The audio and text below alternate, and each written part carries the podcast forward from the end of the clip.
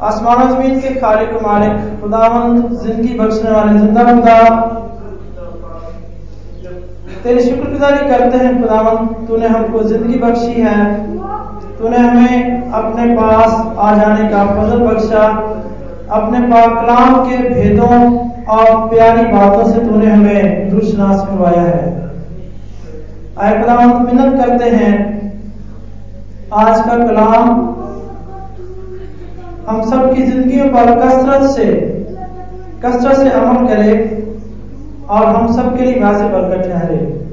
और हम सब तेरे पाकलाम में बयान किए गए तमाम किरदारों पर अपने दिलों में गौर करते रहे और उनकी तरह तेरे हजूर में रास्तबाज होने की कोशिश करते रहे और रास्तबाजी पर हम कायम रहें।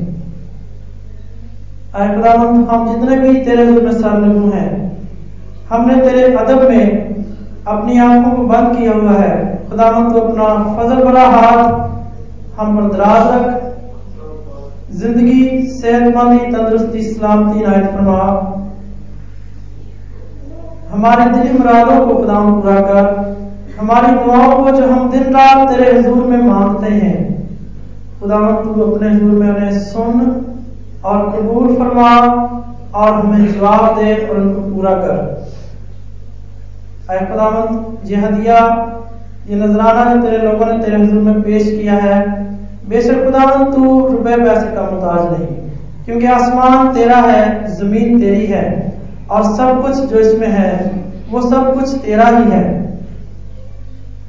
लेकिन हमने तुझे अपनी ज़िंदगी का खालिक और मालिक और बादशाह जानकर ये नजराना तेरे पास लाए हैं।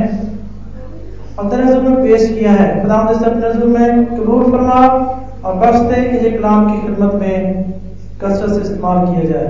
आए खुदावन तो इस नजराने के एवज अपनी मुट्ठी खोल और अपने लोगों को बरकत नाम फरमा आज के सारे दिन में खुदा हर तरह से हिफाजत कर, निगहबानी कर और बख्श दे कि हम अगली बार भी तेरे हजूर इसी तरह शाद मानी से आ सके। और तेरे पाकलाम की बातों को सीख कर तुझसे बरकत पा सके।